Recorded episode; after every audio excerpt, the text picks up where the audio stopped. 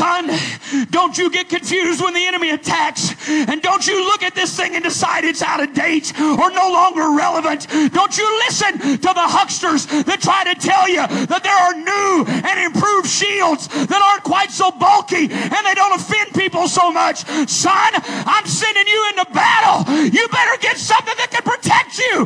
You better hold on to a faith that is going to keep you. And if everything else fails, it will carry you home. My name's Adam Shaw, and this is The Restorationist.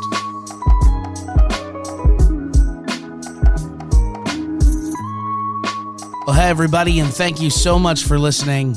Again, all of you that subscribe and share, I'm so very grateful for all of your support, and I'm really excited about today. In fact, this interview was not supposed to happen yet, but I was so excited about um, the content and the conversation that I had to push it out two weeks early.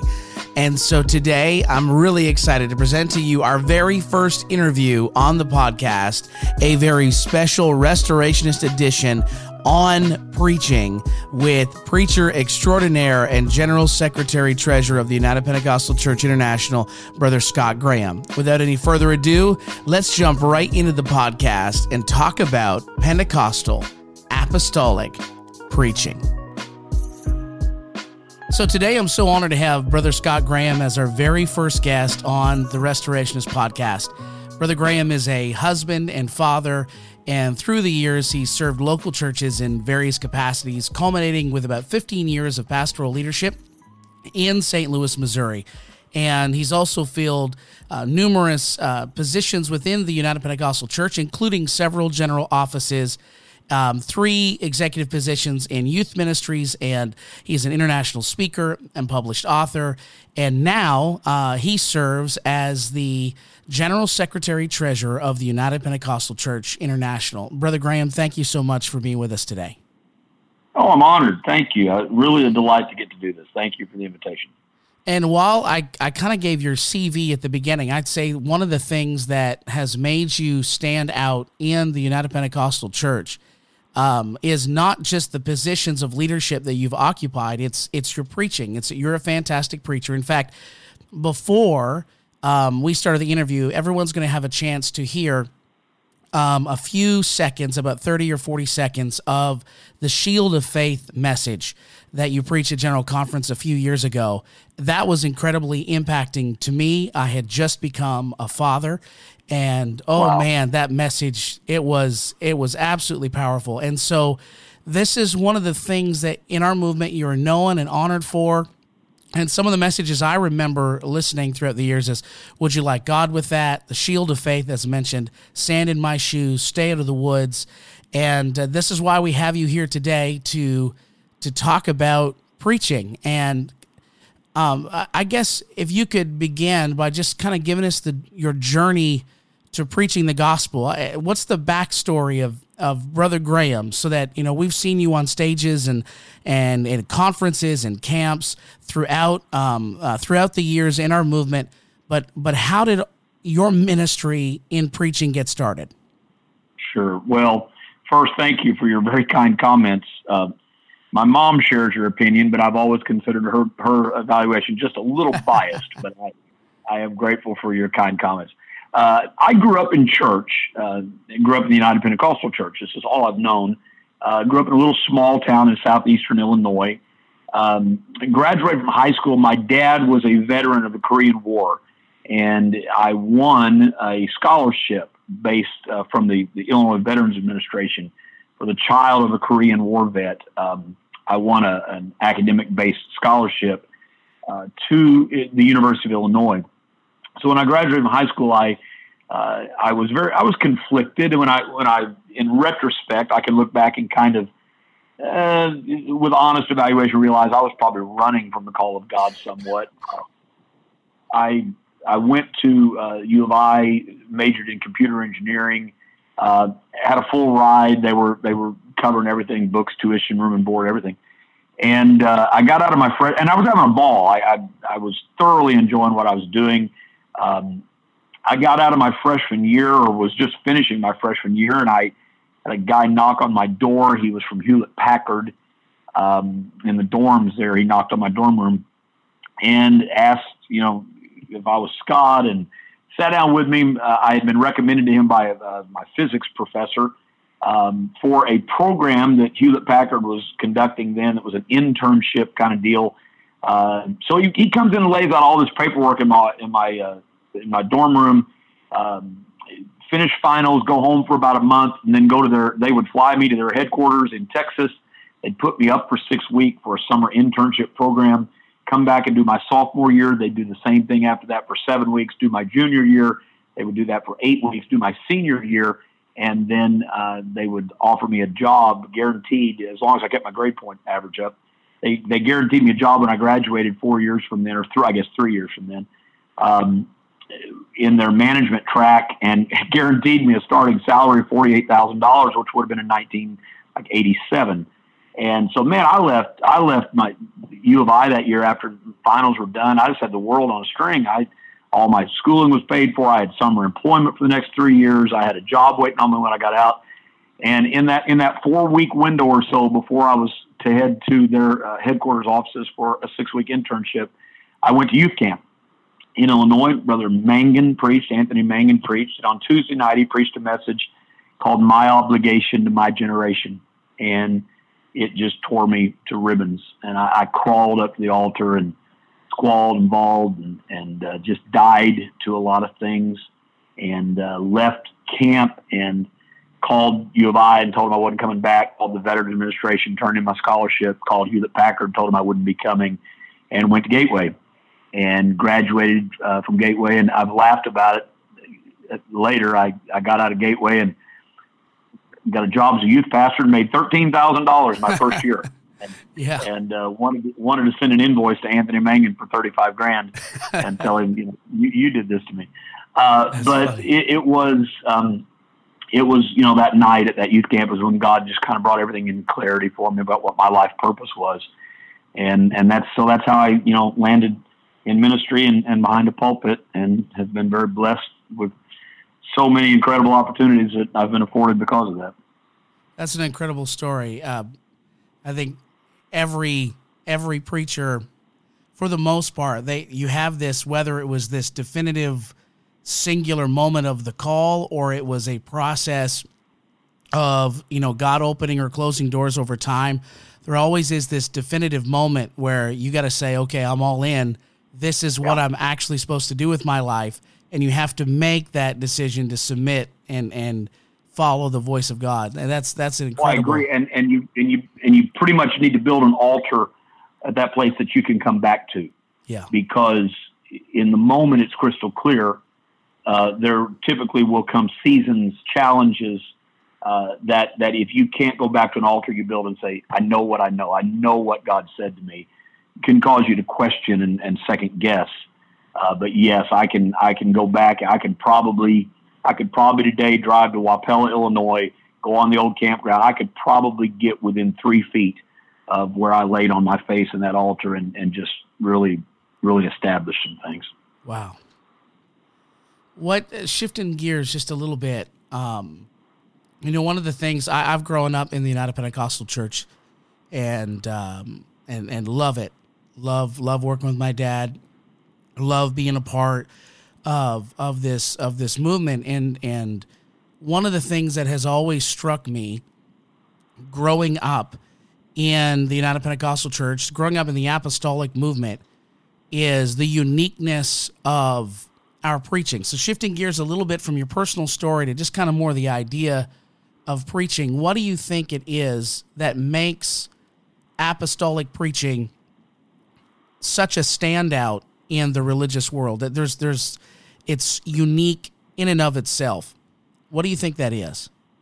Well, of course, you know the the, the simple kind of simplistic answer is well, we've got this anointing, and and yet I don't I don't know how to get away from that as at least part of this answer. I think there's perhaps a twofold answer. One is if we're truly apostolic, we are we are definitively committed to the purity of the Word of God and what it says, and and the truth of what it says, and uh, we are unwaveringly committed to everything it says.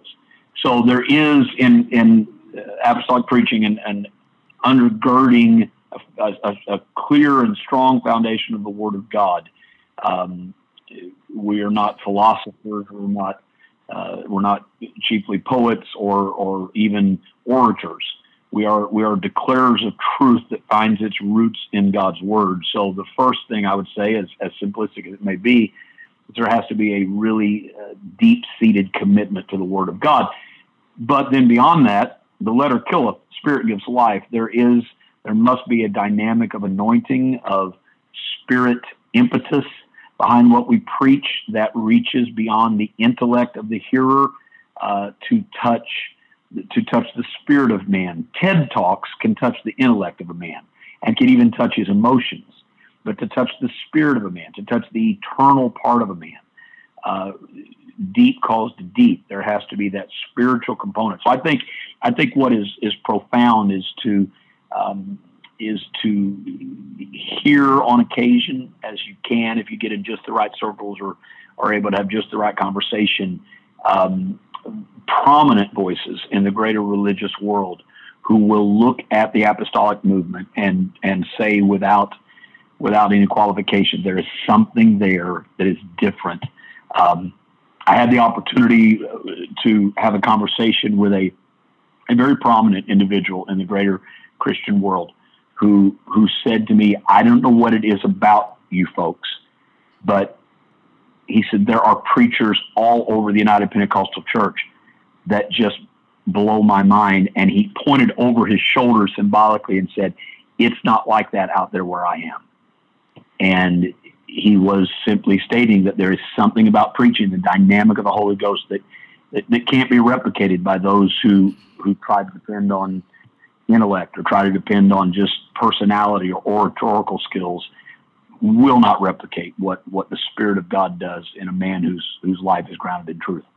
I, I completely agree. I remember um, I remember watching a uh, friend of mine, um, an acquaintance of mine, I should say, that that had sadly um, walked away from you know the apostolic faith and and and the spirit and anointing that is behind it because you're so right it is the it's that blend of you know the purity of the word of god doctrinal fidelity searching the scriptures digging them yeah. out and then at the same time the the passion and anointing and power that comes from the holy spirit and then all of that kind of just spilling out and and just pouring it onto the ground um, uh, and in in out from the pulpit, and that is what to me is is so impactful.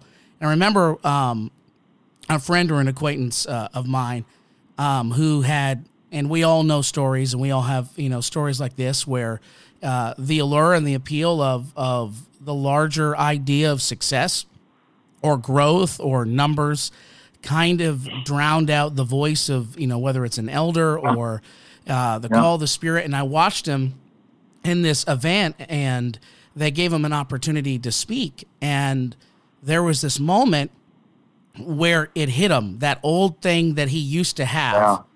it hit him yeah. and it literally was like a shock wave that kind of went through the crowd because they weren't ready for that to get stirred back up and i don't think he was it he it just the emotions kind of poured out and and the passion poured out and it was just really this unique thing to see is it almost was like God and I, I remember I broke down in tears because oh, he hadn't sounded like that for years and years and years. And and it's that unique blend of the anointing and power and passion and the word of God that gets kind of gets dug out. So thank you for that.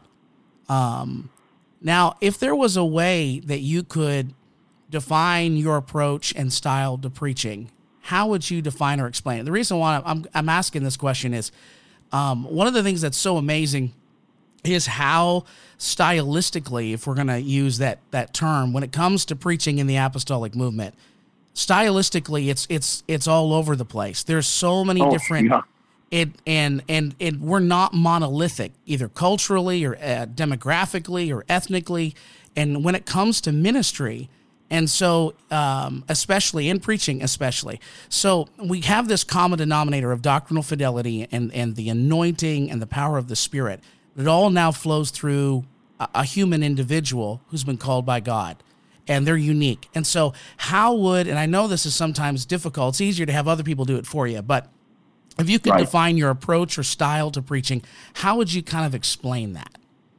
Okay, well, and your your caveat there is is well said. I was thinking as I was pondering that, that that's easier to do about somebody else uh, than it is to do about yourself. But I would say largely, um, I want to be a communicator of truth.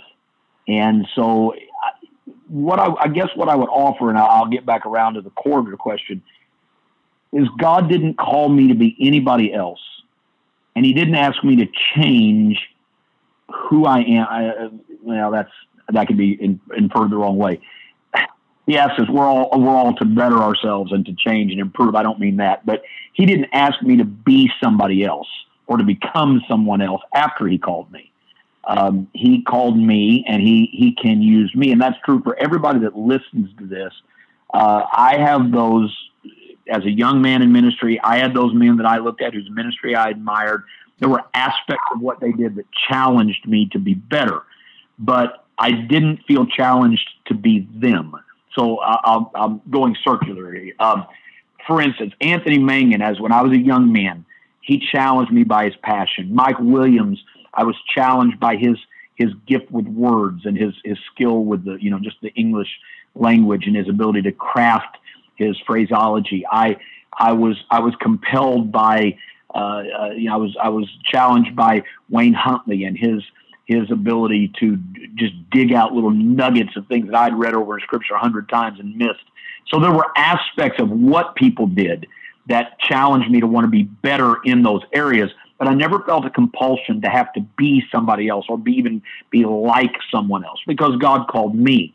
Um, I am a I'm by nature a, a gregarious person. I'm a fun loving person. I enjoy laughter and people and uh, and and you know fun conversations. And so some of that bleeds through. I, I you know depending on the tone of the message. Of course, I'm not suggesting if you're preaching one on hell that you're going to be frivolous in that, but but I'm I'm prone to use a lot of illustrative uh, materials, stories, historical things, little unique, funny things that happen in culture, and draw out from that.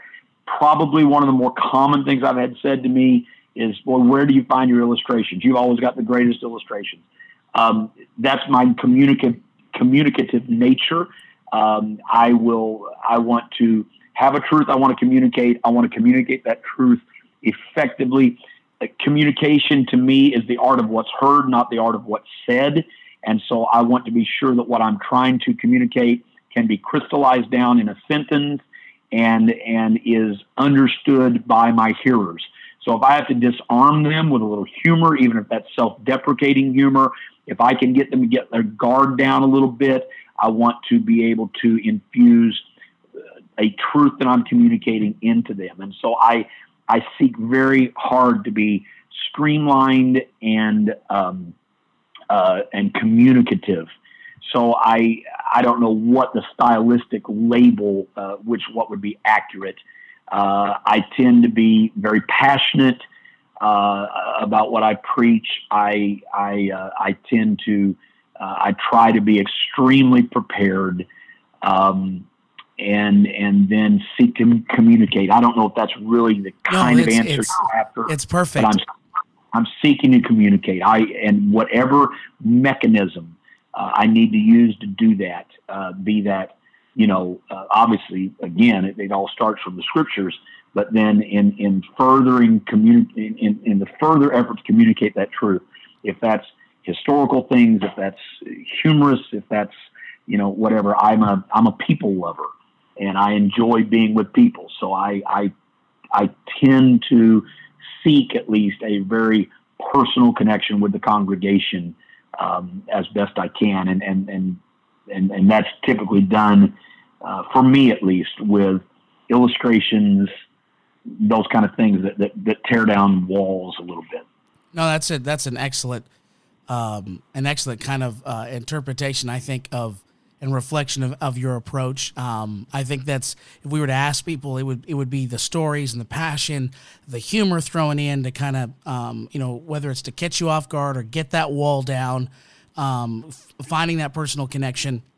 Um, that that those would be all things that uh, as, as, someone that's listened to you uh, for a large portion of of my life that I would use to describe you. So I thought that was an excellent answer. Thank you. Um, one thing that you know is is is unique to preaching is there's always there's this element of pressure with it in that um, it's it's something that you've got to, you've got to continually come up with fresh material. You've got to continually uh, be seeking God, um, reading the Bible, and uh, looking for fresh ways to engage uh, engage those uh, that are about to hear the word, and um, that that you know kind of trying to find that inspiration is is something for me that um, I'm always I'm always trying to get to or I'm struggling to find. And so uh, you talked about your preparation and being extremely prepared. Um, so that obviously you have this you have this approach to preparing a message. But I want to before the message begins, what inspires you? How how do you stay fresh? How do you keep that you know that well of ideas um, not you know ever running dry? Um, uh, could you give us some insight on that? Well, some thoughts that come to mind. it has run dry on occasion, but uh, but in general, I will say um, a few thoughts that come to me. You, you have to employ the Joseph principle, uh, and that is when the seven fat cows come up out of the river, um, you, you, you, you, you, stockpile because seven skinny cows will be coming. Um, so I have a, I have a, um, a file, just a word file that I've kept for years. That's just that I've just the file is called sermon starters, and and I I am constantly scribbling in that file, um, uh, and scribble is a is a uh, figurative language because I'm typing yeah. in it. But just anytime I okay, so I'm, I'm talking in circles here, not doing a very good job, very good job communicating, which is what I just said. um, I I uh, I get a lot of my inspiration, a, a lot of inspirations uh, for just little sermon nuggets or thoughts or intriguing little something I'll see in Scripture while I'm listening to other people preach. Okay. Uh, not what they're preaching, to- usually totally, I mean, I say unrelated, but just they'll be preaching something, they'll quote some verse, and I'll look at that verse and something totally different from that verse or the verse next to it will jump out at me. I don't know if I'm just more spiritually attuned when I'm listening to preaching, if if if there something opens to me in the spirit in that regard. I just find many, many times not exclusively, but but often, uh, just while somebody's preaching, some some thought will hit me, and I'll I'll scribble that down. Um, when I'm reading the scriptures, uh, you know, uh, some little thought, and I'll, I'll, I'll jot that down. So this file, the sermon starters file, is just full of of little nuggets. Just hey, you know, and sometimes it's as simple as look at John chapter six, verse seven. What does the word so and so mean? And I'll put that in there, or um, consider the phrase whatever, or what was what was Paul thinking in verse so and so, or what was he thinking while he wrote verse so and so. Just any little thing like that that strikes me. Now, I'm going to tell you there are dozens of things in that file that will never see the light of day. I'll come back and look at them later, and I'm like, I don't even know why I wrote that down, but. but but I but many of them do, and some of them will will lay in that file for months, if not years, and then germinate. You know, I, I try, I try every week, every, every Monday morning, I, I look through that file and I do that for one reason. I do that so that those things that are in there are kind of somewhere in my brain. So that if I am driving down the road and see a billboard and the message of that billboard connects to one of those thoughts, I'll I'll go back in that file and jot that down. Hey, saw billboard said so and so, you know, or I'm reading something in, in Reader's Digest and I run across something that and I just had looked in that file Monday morning and noticed that, thought that might tie to that, and I'll tear the article out and you know put it in there, scan it in, or whatever. Um, but I just I have that constant thing, and man, there are times I, I've got more ideas and more things, and there's other times I, I'm like I've preached everything in that Bible six times. There is nothing left. So that's where I've tried to be intentional about jotting those ideas down, stockpiling when they're there, saving up against the, the, the years of famine.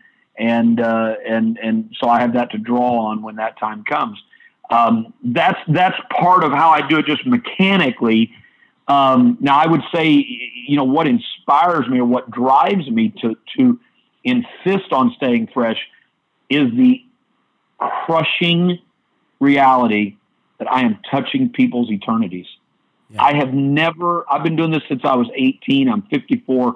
I have never gotten over the magnitude of that fact that I am engaged not in a, a, a, a mechanical enterprise. I am engaged in a spiritual enterprise that impacts the souls of men eternally. I, I, the, the, the magnitude, the weight of that has never left me. And, and I just, I am driven to feel like I, have to do this well because of what I'm doing. I, I would, I would be terrified to have a surgeon that was going to operate on me who, who, who, who didn't take his craft seriously.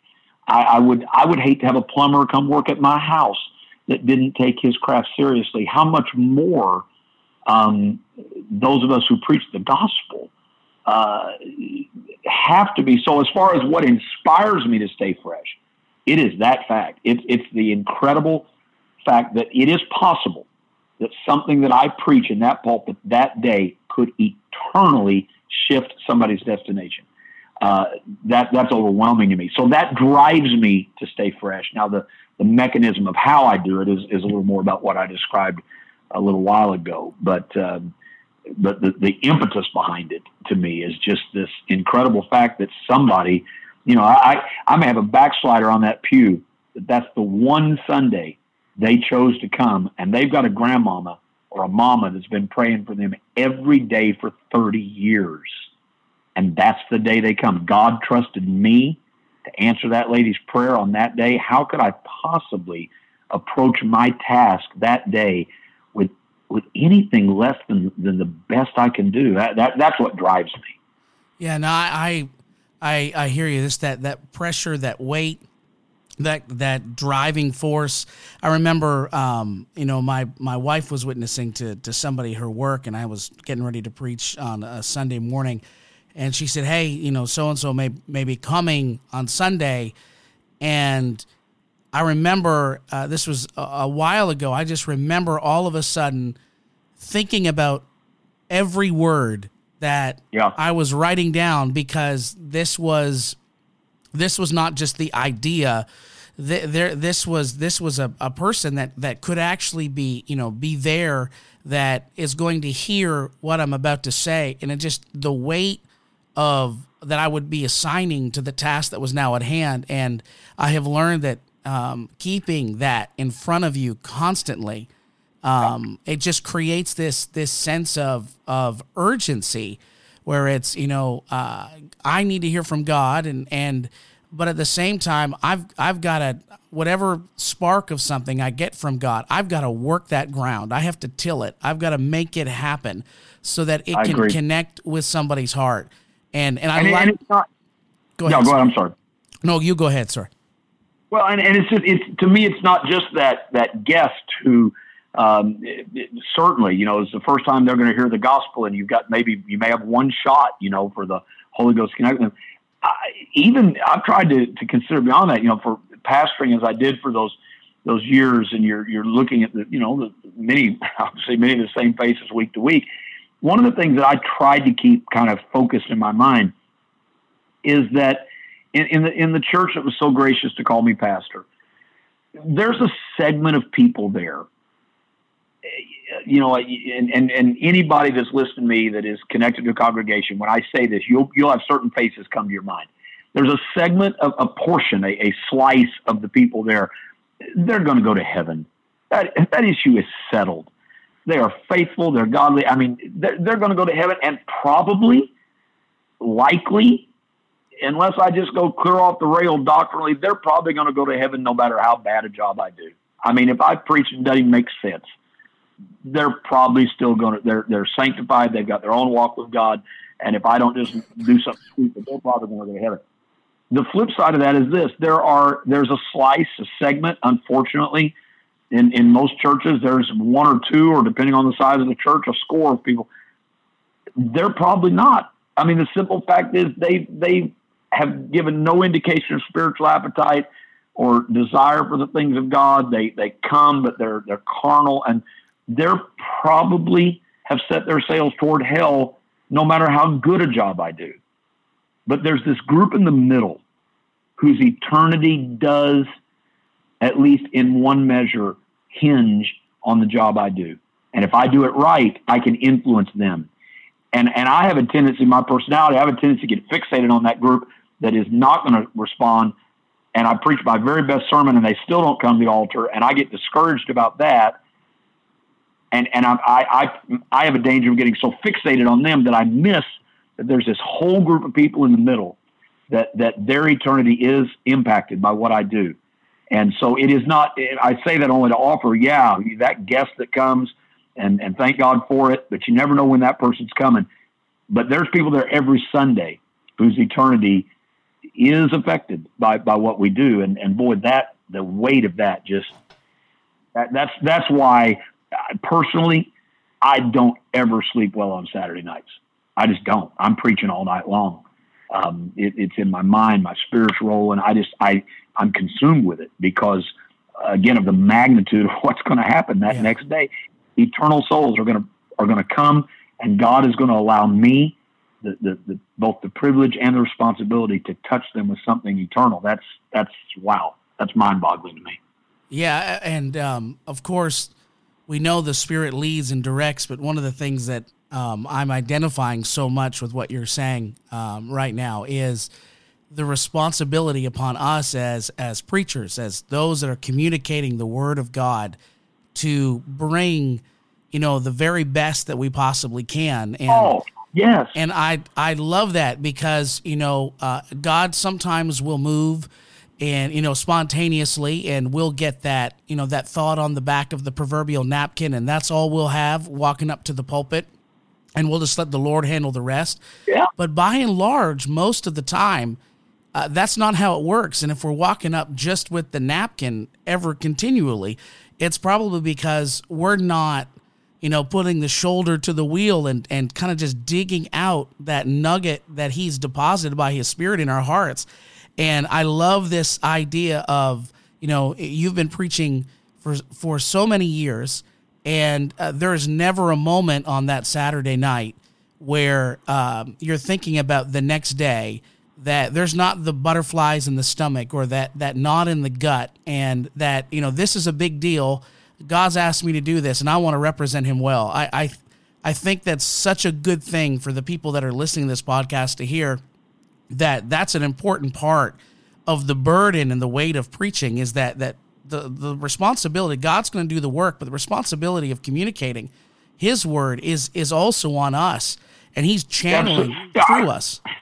Yeah, I can, you know, I, I can cop out and say, well, God will God will do it. Well, yeah, you know. I, I can cut down a tree with a sledgehammer, but if I take the time to sharpen that thing down to an axe, I can sure do it a lot more effectively. yes. And so, you know, I can I can sit back and just and just say, well, you know, God God will use me. I'll just, you know, well, yeah, but how much more effectively could He use me if I'm if I'm willing to, you know, repent of laziness and actually get in and dig and hone the craft and try to try to do the best I can. And I say that I want to be I want to be you know completely clear. Um, I realize that people are in all different stages, and you got bivocational pastors who are working 50 hour weeks, and you got a family, and you, you don't have 20 hours to, to give to craft the wording of a sermon every week. I get that, and I'm not. That's not meant to condemn anybody.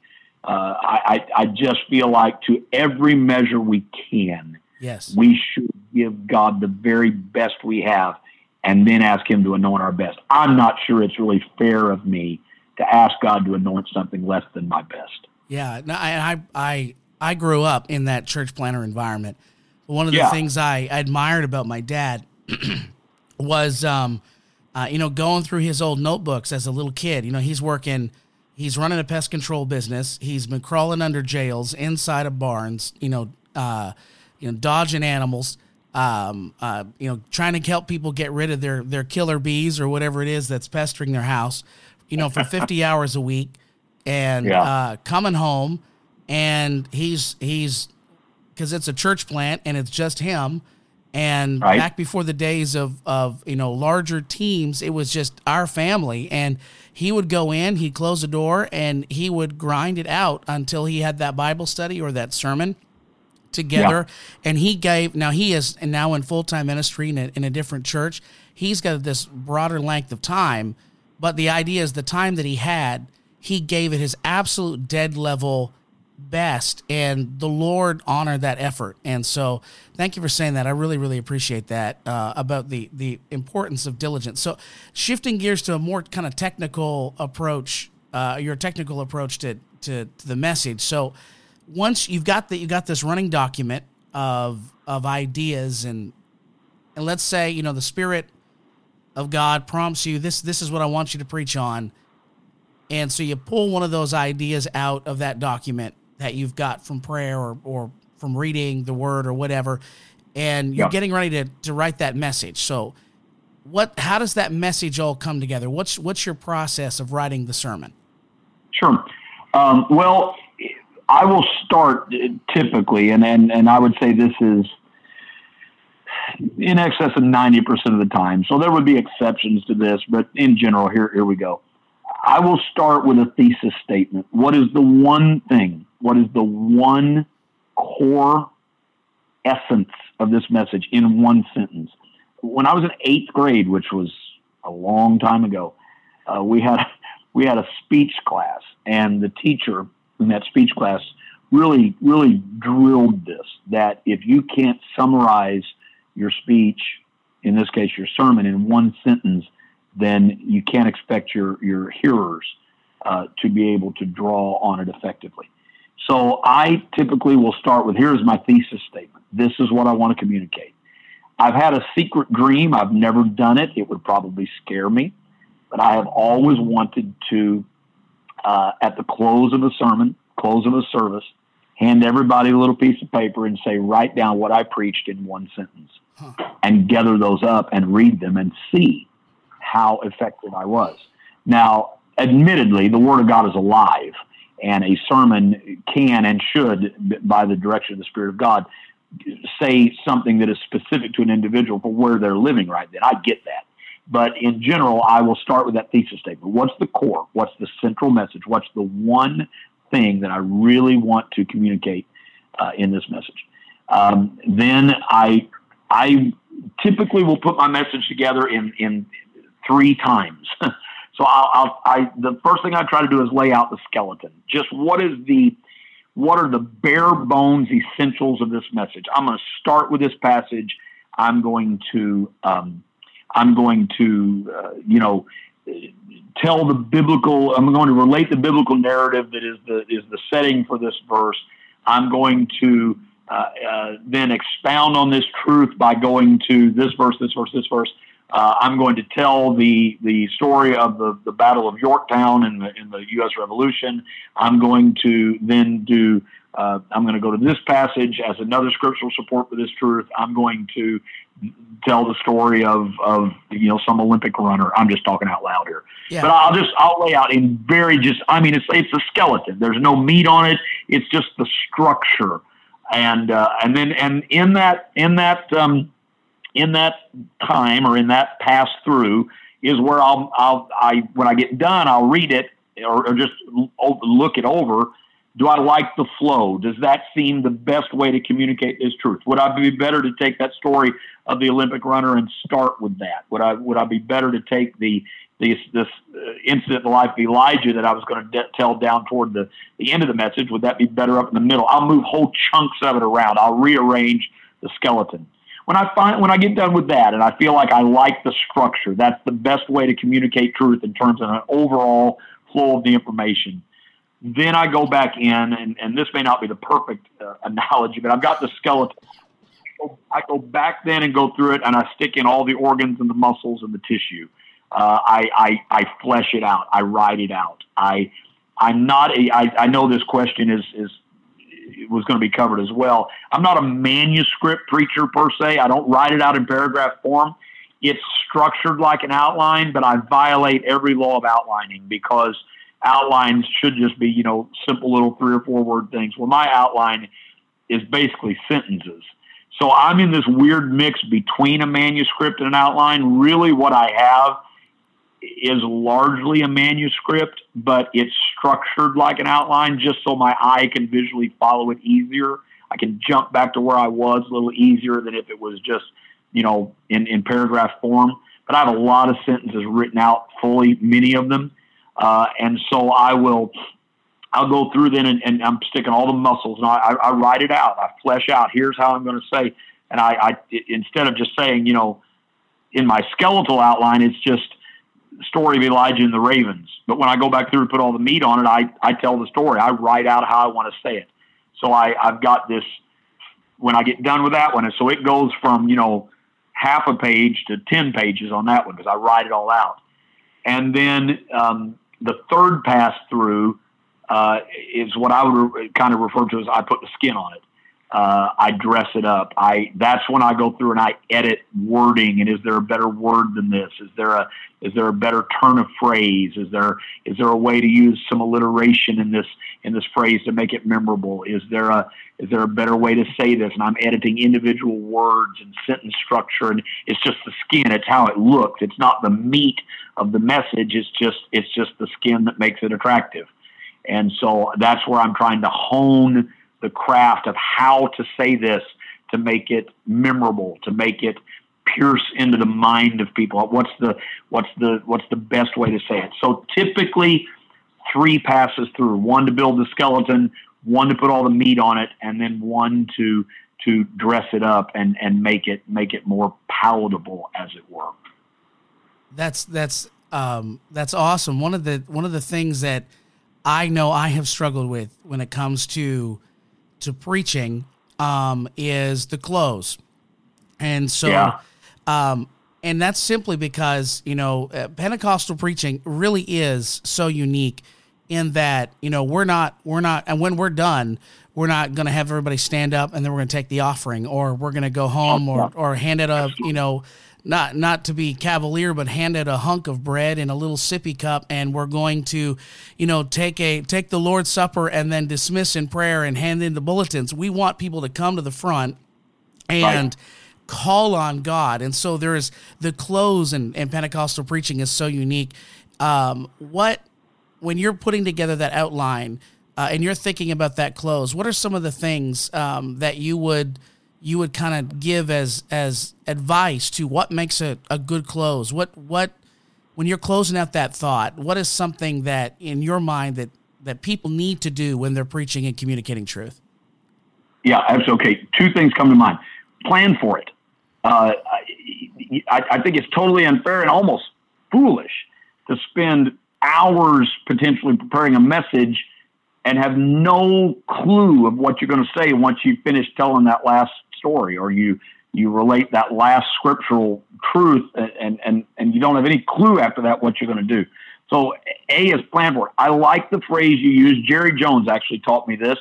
Um, you, you, you, didn't say conclusion. You said closing and I, I love that. I've always used that phrase. A conclusion sounds like it's over. Closing sounds like what a, a, a salesman does. He closes the deal um, he, I've always used that phrase because that's what we're doing. We're trying to close something. We're trying to get the hearer to make a commitment to something. Uh, you know, a car salesman tries to close the deal by getting you to sign the paperwork to say, "Here's what I'm going to do. I'm going to buy that car."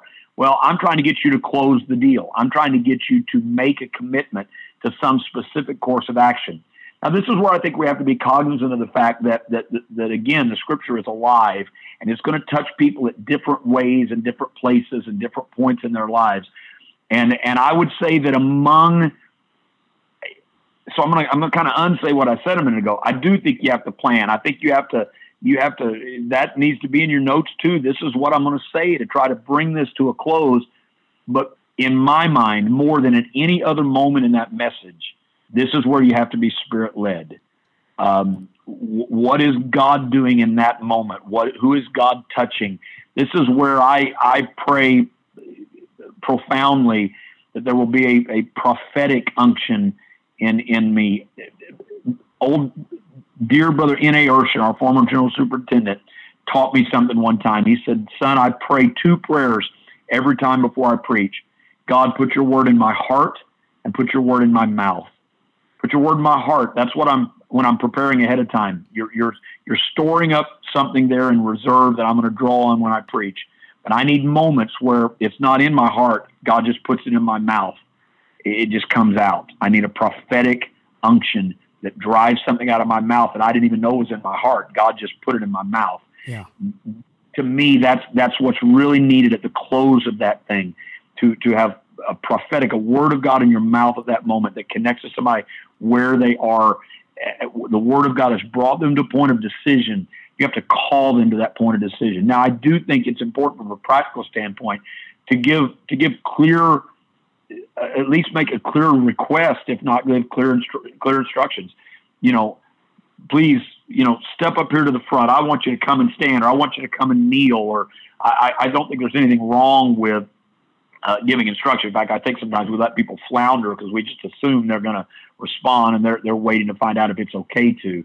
So I do think clear instruction uh, is appropriate. I think it's very sound to have given the music team some some kind of clue about about what you want at the, at the close. I've seen guys get really frustrated when the song wasn't right. Then you find out later they hadn't told the people anything about what they were going to preach. Uh, so I think that's a little unfair. I think it's important to communicate to the music team. This is where I'm going to be in. I think at least this is where I'm going to be ending up. This is the climate. This is the feel. Uh, so a song along the lines of give them a suggestion. Um, I, I, think that's important too, that they kind of know what's going to happen at the end. Uh, but give give instruction, give direction, tell people what you're wanting them to do. Uh, to use that analogy, that car salesman is going to say, tell you what, I want to sit down with you. I want you to give this, and we'll give you this car. Well, give give clear closing instructions, give clear closing appeal, and ask people to make a particular commitment to God.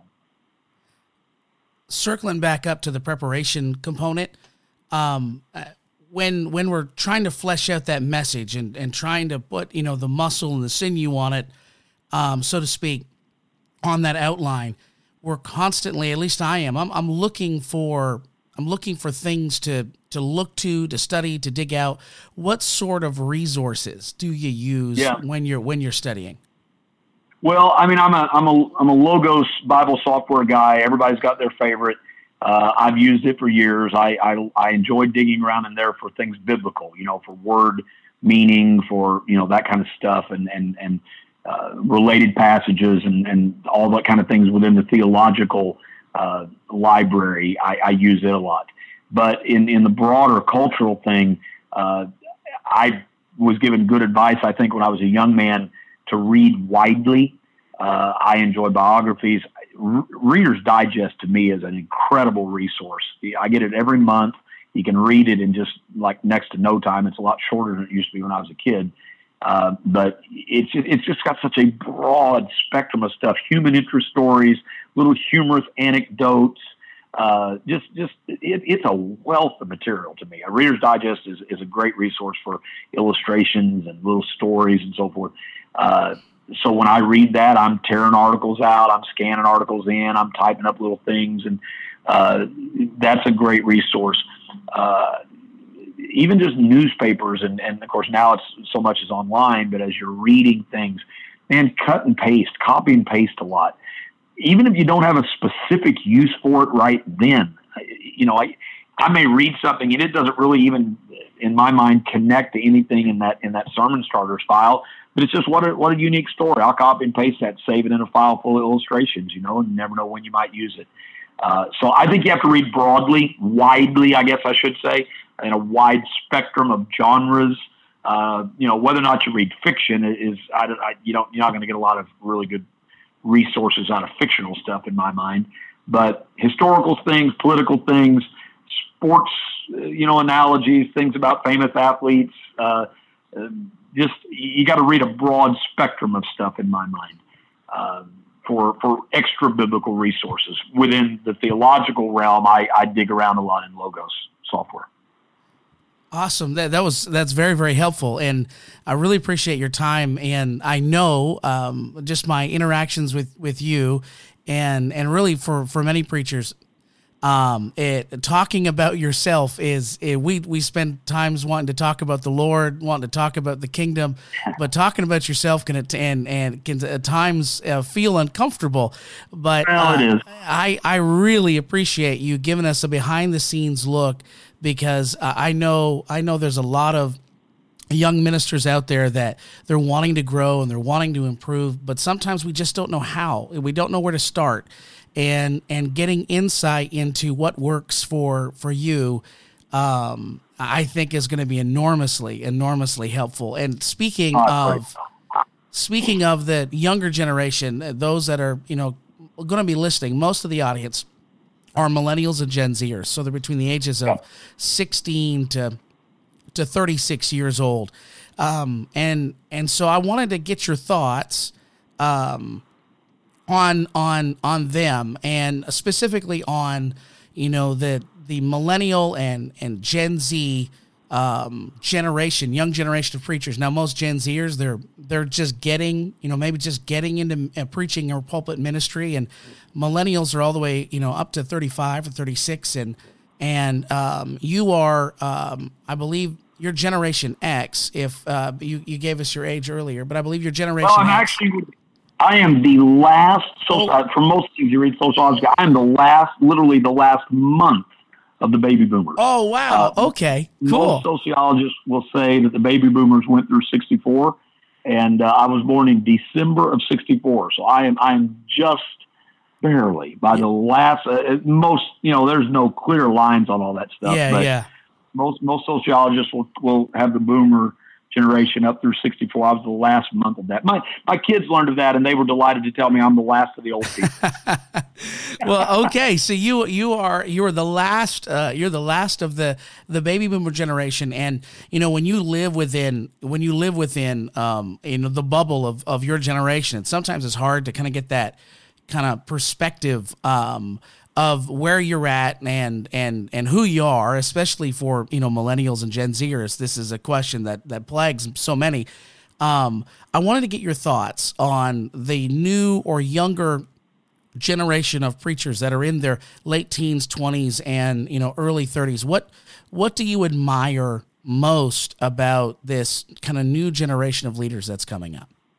Well, I, I, I marvel at at many of the skills that they have uh, at, at, hand, um, the connectivity that they have with one another. I mean, you know, when I'm growing up, young in ministry, you know, to stay connected to a minister friend uh, or or a peer uh, required either a a long distance phone call, which cost us money for every minute that you you did on a line that was tied to a you know a actual wire that went into the wall, uh, or you wrote letters, which is you know I, I know I'm, right now there's the, the, the, listeners are thinking, boy, he really is old.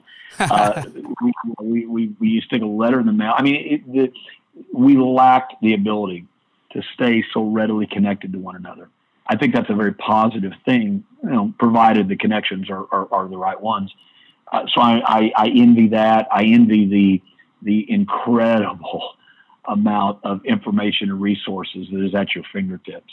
Uh, in this context of preaching, when I think of what we had to do to dig out um, resources or illustrations, or I mean, you had to have, you had to have fifty, you know, fifty books on your bookshelf, and studying involved laying out books all over your desktop and and and digging and turning pages. And you, there was no search feature other than the one that existed in your fingertips and so the, the resources are, are, are amazing and, and the just the the skill set the knowledge the tech abilities um, are, are, are just profound. profound the education i mean I, I i it wasn't so much my generation by the time i came along and got to college age going to college wasn't really frowned on i mean if i go back and just a, uh, some you know 20 years or so back before me, well, man, you didn't go to college. Uh, the Lord was coming, and and you know, education was almost almost frowned on a generation before mine.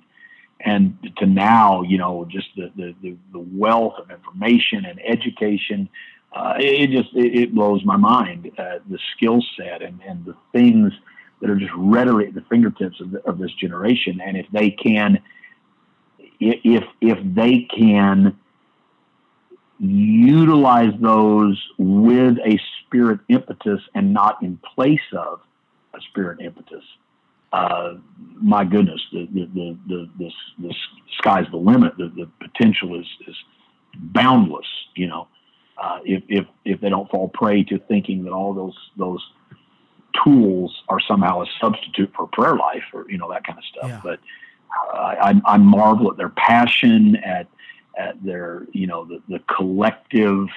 Um, well, I mean, you, you kind of see it at Youth Congress, this massive swell of energy, and and and this generation is is excited about doing something for God, and that's just it's it's it's thrilling to see. and It really is.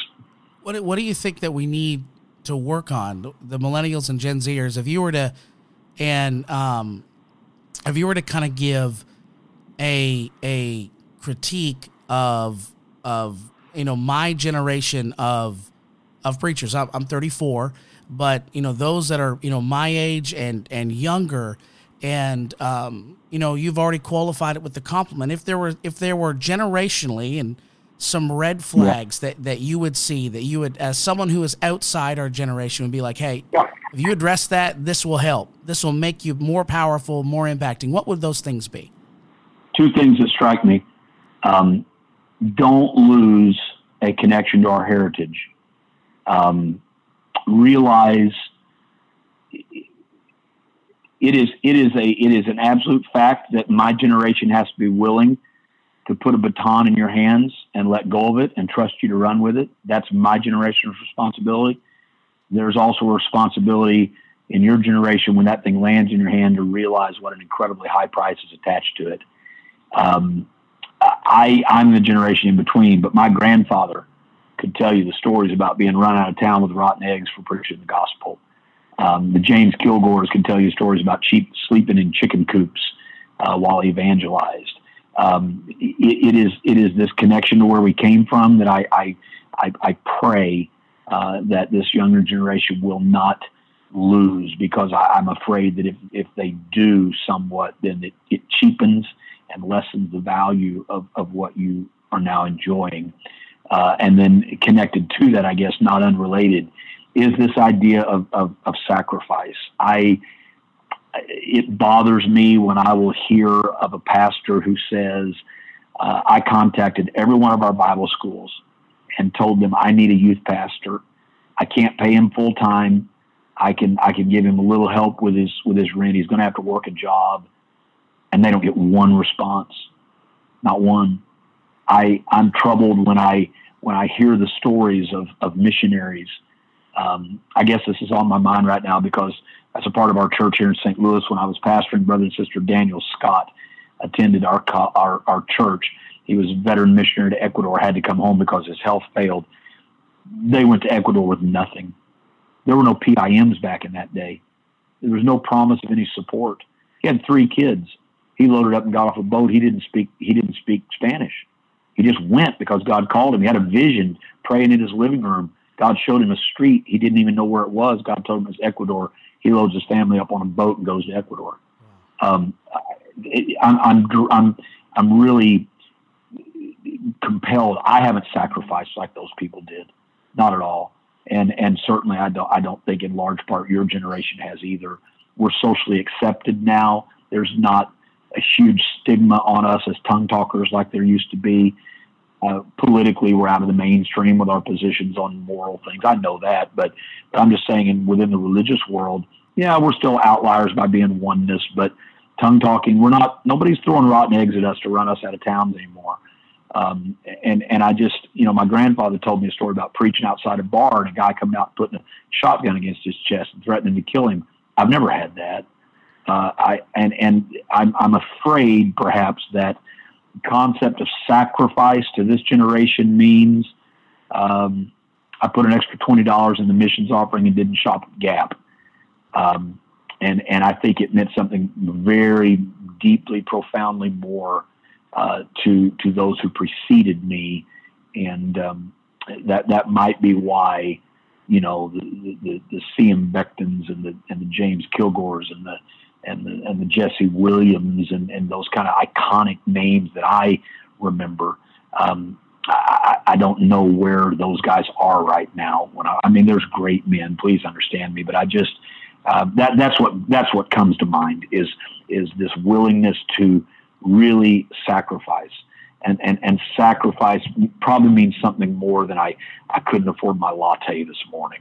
Yeah. Um, it, it's, it's, it's really about laying my life down, man. And, and, and if God, if God sends me to wherever, if I, you know, again, I just, I hearken back to that thing of guys out there that say they're contacting every Bible school that we've got and saying, I've got an open position for youth pastor. And they don't get one call back because it's not full time. Wow. And I was like, oh, God help us. You know, where are the, where are the church planters? Where are the, where are the guys that are going to carry this thing, you know, and continue to grow it? And, and we're growing. I, I don't want to be gloom and doom. I, but that, that would be my challenge. Yeah. Um, em- embrace this idea of I'm serving. I mean, I, God's going to make it all right one day. I, I may never prosper here, but God's going to make it all right one day. I, I, I'm, I'm, I'm not living for here. That, that, that's what, that's what kind of comes to me. I completely agree. And uh, one of the things that you know always fascinates me is when you take a look at the trends of when wealth is lost um, in in families. That you know there was you know somebody that struck it rich after a tremendous amount of hard work, and then there was this growth phase, and then there's in in many places there's or many there there's this narrative of of a generation so disconnected from the what it took to you know kind of get the family business to where it was that Yeah, there is yeah. a, a disregard for it and then it's lost and so that's something that's in my head but also I, I like to read you know history and I like to look at culture and study culture. And uh, right now you're we are we are accepted by the broader Christian world. And um but uh, I I feel that where we're headed as a culture and society that Christianity apostolic Christianity will in a generation or two become so anathema to the broader secular pagan culture that Yeah. if we don't have that, you know, I'll do whatever it takes, the will of God at any cost men, uh, mentality, um, that, you know, we won't know how to handle um, how to handle it because we have received so much. There's a, um, I think it was a comedian being interviewed somewhere. He, he said, you know, we have everything. Now, he was speaking about culture, not obviously about church, he's like, we have everything and nobody's happy. And at some point, he said, I think it would be good if we all were just wandering around the hills with, you know, a single pack mule and some tin some tin pans just banging together to kind of realize and help us capture, you know, what it is and appreciate what we do actually what we do actually have. And kind of when you take a look at like the winds of culture and change that are blowing. Now I'm more, I guess, I'm extremely cognizant of it. I'm in a large city in Ontario, in Canada, and just you know, I, I follow a lot of our local politicians on on Twitter, and the things that they say that Yeah. um, they're wanting to push towards and and wanting to silence when it comes to people of faith. It's I have had brother Graham those those those thoughts where I was like, oh my goodness, I got to shake myself because there may be a moment where this is this is gonna this is gonna cost me Yeah. tremendously. Am I willing to go to jail to proclaim truth? Exactly. I'm I'm thinking those It- thoughts like, well, you know, the thought of my son. Yeah, go ahead. Sorry. Yeah, absolutely. Absolutely. You know, that, that was what happened in Cuba. That's what happened in Russia. That's what happened in North Korea. And as much as we want to tell ourselves, oh, that'll never happen, I could never see our culture where it is now 20 years ago. And it does give me pause. Where are we going to be in 20 years? I, I think another, you know, cultural trends, we're, we're, we're extremely naive if we don't think that cultural trends bleed over into the church. This, this whole movement and push towards socialism. I don't want to work for anything. I just want to enjoy the benefits of somebody else's work. Well, that's a dangerous thing in the church. I don't want to go dig out of work. I just want to enjoy the benefits of what somebody else did. Why should I work? Why should I sacrifice? Uh, there are other people that have more. Just give me some of what they've got. Well, that doesn't work when it comes to anointing. That doesn't work when it comes to, to a touch from God and empowerment from God. Uh, those are very individual individual things. There's no collective anointing. There's no socialism when it comes to anointing. Yeah, you got to dig it out yourself, yeah. and you've got to come to that point in your mind where you're willing to do, you know, whatever it takes. You've settled, no matter what happens. I, I really appreciate. I, I really, really, really appreciate that um, so very much, and and we're out of time. I, I appreciate uh, your time today, and I'm so very honored you, you took the Thanks. out of your busy schedule. Could you give us just one parting challenge to anyone who listens? Give me but anything you would like. One one set of thoughts to the the generation of young leaders that'll be listening to this podcast. What would you like to say to them? Peter was getting ready to go out with the disciples, and Jesus at the 72 by 2, and he gives them instructions. He tells them, leave stuff behind. Don't take script. Don't take purse. Don't take, you know, just leave all that stuff behind. I'll take care of you. And uh, don't, you know, don't take a sword. Don't take, just leave that stuff. And, um, and, and so, you know, they did, of course. And then we find Peter on that night when the Lord was about to be uh, betrayed, and, and just in advance of that, he gives Peter an inkling of what's going to happen. And Peter's, I'll die before they get to you. And of course, the Lord rebukes him. I don't know where in that process Simon Peter went back and got his sword back out. But um, when he, we know when he went to the garden that night, he had he had a sword. Uh, just allow me a little latitude, but that that sword had been sitting idle for a while, been in a closet, rusty, dirty, dull, and um, so you know Simon takes his takes his sword takes it down the basement, the grinder sharpens it up, takes some triple aught steel wool, some polishing oil, shines it. He, he walks into the garden that night, man, with a with a really sharp, really polished sword, and um, all of a sudden Malchus rises up in front of him.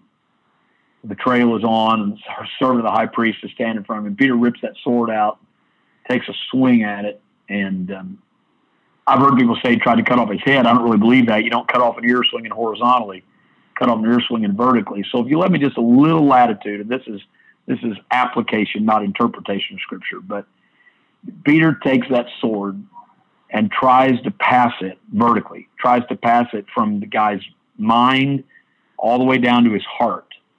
But because he had been sleeping instead of praying, it got no farther than his ear. And that's a concern I have in terms of preaching. You can be sharp, you can be polished. We talked today about doing your very best, but you can be sharp and polished and only touch an ear.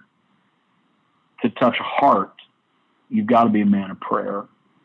Um, you've got to put spiritual impetus behind what you're doing. While I think there's a lot to be learned, and I and I recommend a couple of books. Um, the best book I've read on preaching. It comes from one of our race, Jerry Jones. Of course, he knows a little bit about it. He wrote a book called We Preach, came out a couple years ago. Recommend it to everybody. Jonathan McClintock put together a book by differing authors called Life Preaching. I recommend it. But you can read the books, you can get the skills, you can hone your craft, and I think y'all do. We talked about that. Y'all do the best you can. But ultimately, man, if I'm if I'm sleeping, I may touch an ear, but I want to touch hearts. And, and, and, and, I don't care how polished I am at that point. I don't care how, how sharp I am at that point. I've got to be empowered. So, so I would just encourage you. I have seen young men whose gifts took them to places that their character couldn't sustain them. Um, be real, be spiritual, be men of God, um, and, and, and preach, preach the gospel. It's powerful. Um, and I, I will just say when I, I typically say to a lot of young preachers, because I mean this, and I, I, when I write notes to people, I, I close it this way a lot, but uh, I believe in you. You're doing the work of God, and I believe in you. God's got plans. So uh, if, if, if any of this offered anything to you, I'm, I'm gratified by that. I'm 54, and I've got, I've got probably fewer sermons ahead of me than I have behind me. And that means that you guys have got to pick this up and carry it. And I know you're going to. I'm, I'm proud of you. Thank you, Brother Graham, for your time. And I know everyone who's listening is going to be going back to this podcast again and again and again because there's been so much just impacting um, advice and direction that's been given. Even just the process alone that he goes through to prepare a message and the diligence to his craft. I found that so inspiring. If there is someone you know that communicates the word of God, they could be a preacher, a pastor, a youth pastor, uh, they could be at work in a youth ministry, or they may not be involved in ministry just yet, but they feel a call and they feel that they would like to aspire to pulpit and preaching ministry. Do them a favor and put this episode in their hands. I know it's going to be of tremendous impact and benefit to them. I just wanted to give you a heads up that I will not be posting an episode two weeks from now. And that's because my wife and I are going to be leading an AYC trip to Zimbabwe and Botswana. But I'm going to be back in a couple of weeks from that trip. And we are going to be getting right back at it with some fresh content, some brand new interviews. And so I thank you for the support. If you've missed an episode or two, and uh, you want to listen to the restorationist but there's no new episodes why don't you go back and listen to one that you've missed or um, go back and listen to one that maybe made an impact on your life. Um, and if all else fails uh, you can check out one of the other great amazing apostolic podcasts that are out there. Um, for example, my friend LJ Harry has put in a devotional podcast. It's weekly and it's called Simplify, and you can find it same place you're listening to this. So Spotify, iTunes, and it's just fantastic. And LJ is an incredible communicator, and he's going to be um, a guest here on this podcast about preaching quite soon. All in all, thank you so much for listening. God bless you, and you all have a great week.